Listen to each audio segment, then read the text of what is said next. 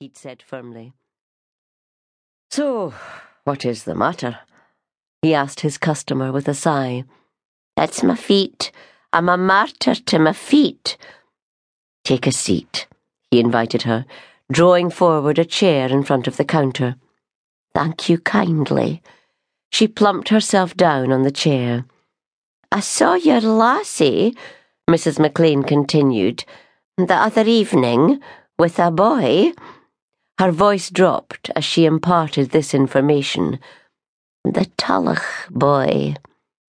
"Oh, yes," Angus said. "Just so."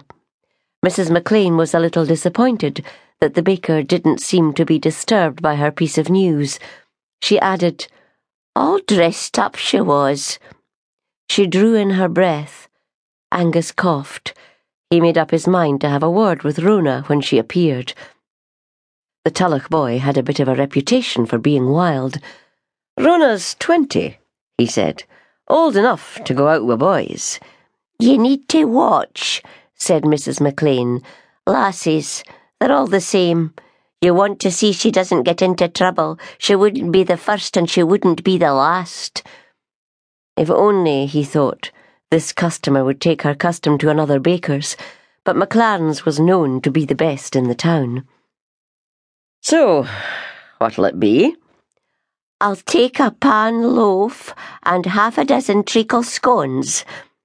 When at last she heaved herself out of the chair, Angus opened the door for her. "A good new year to you, Mrs Maclean, when it comes." "Ah, well," she said gloomily, "we'll just need to take what's sent to us. What's for us, I'll no gae past us." Just so.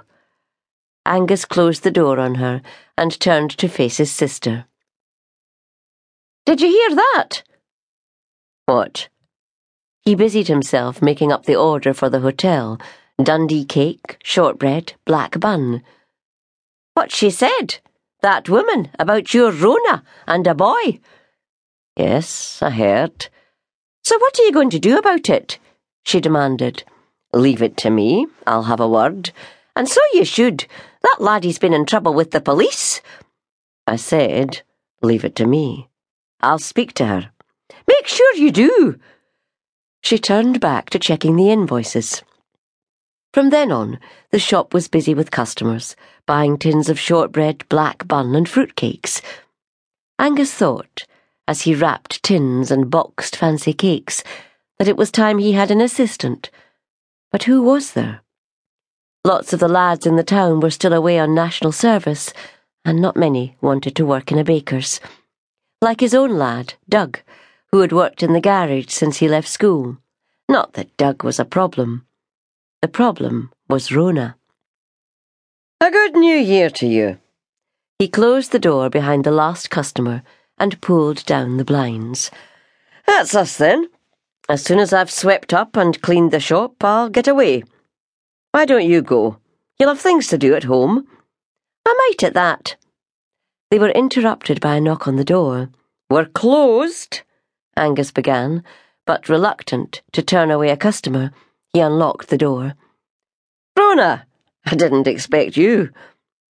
The girl who stood on the shop doorstep was tall and slim with untidy gold hair. In the cold December air, her cheeks were flushed and her eyes sparkled. "I thought I'd come and surprise you. Old Mrs Fowler let me off early." She made a face, as a companion to the old lady at the big house just beyond the little town of Curtin. Rona was a sore trial to the grim housekeeper, who liked everything done by the book. Oh dear, thought Rona, looking round the shop. It never changed. It had been the same always since she was a small girl. There was father, in his white overall behind the counter, and Aunt Lizzie. Rona thought she looked like a black crow in a cage, sitting at the cash desk. She grinned to herself. And the tins, neatly stacked, the counter scrubbed every night.